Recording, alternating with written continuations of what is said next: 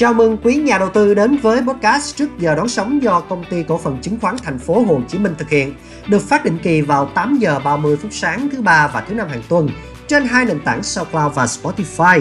Tôi là Hoàng Tâm, là người sẽ dẫn dắt và đồng hành cùng quý nhà đầu tư trong chương trình này. Hôm nay chúng ta sẽ cùng gặp lại anh Châu Phạm, chuyên gia phân tích cao cấp đến từ HSC, sẽ chia sẻ những quan điểm của anh về thị trường trong tuần mới này.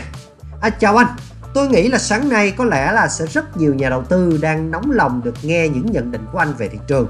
À, không nói thì chắc anh cũng biết được lý do rồi đúng không ạ? À? Rõ ràng là phiên giảm đột ngột vào cuối tuần rồi đã làm cho nhà đầu tư một phen có thể nói là xây sẩm mặt mày. À, cộng thêm đó là phiên giảm ngày hôm qua lại càng khiến cho bức tranh về một đợt điều chỉnh mạnh đang dần hiện ra rõ hơn. Vậy thì nhận định của anh về thị trường sau phiên hôm qua như thế nào ạ?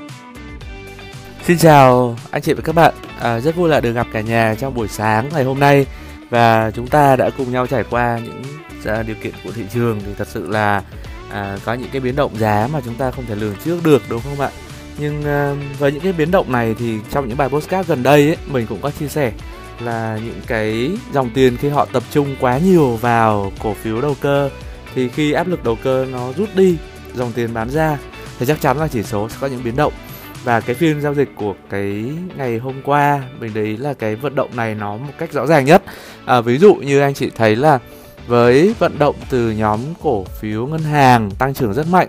à, qua đó thì kéo chỉ số VN30 lên hơn 16 điểm mà trong khi chỉ số của VN Index thì lại bị âm đến 9 điểm. Thì đây là một điều mà thật sự là nó phân hóa rất là rõ. À, đây là cái mà mình nhìn nhận trong phiên giao dịch của ngày hôm qua.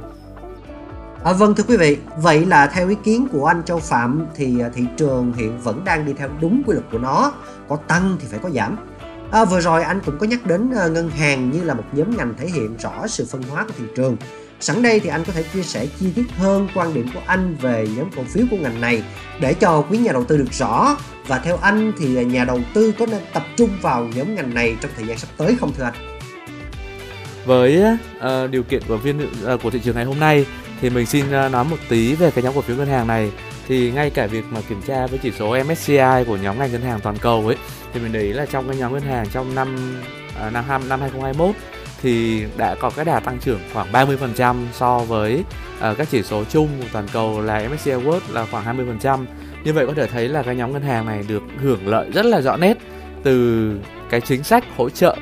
kinh tế cũng như là hạ lãi suất mở rộng uh, tiền tệ của các cái ngân hàng trung ương và qua đó thì những cái ngân hàng trong thời điểm này ấy, thì gần như là mình đánh giá là một nhóm ngành hưởng lợi rất là lớn từ ngay cả có dịch covid 19 đang diễn ra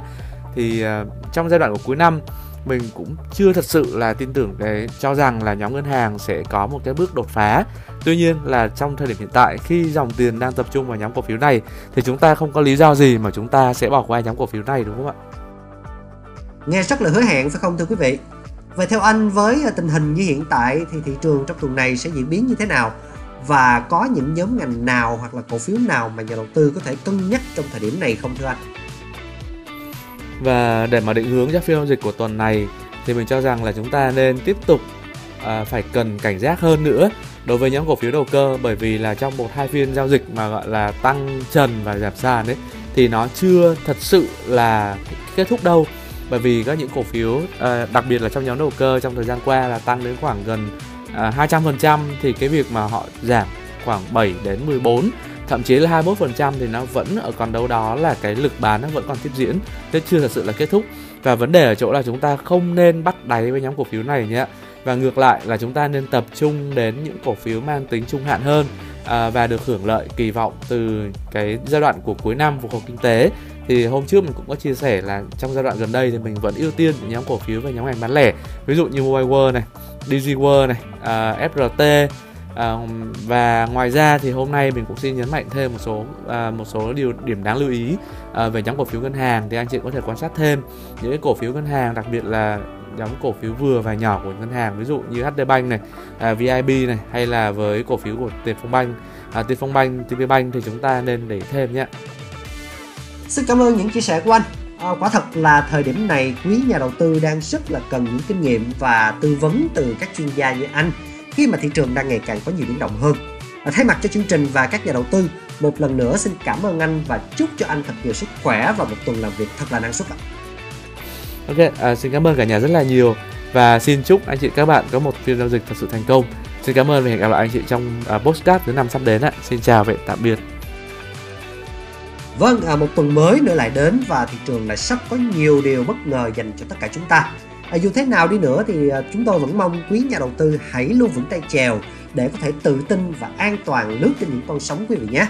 Và xin đừng quên khung giờ phát sóng định kỳ của chúng tôi vào 8 giờ 30 phút sáng thứ ba và thứ năm hàng tuần.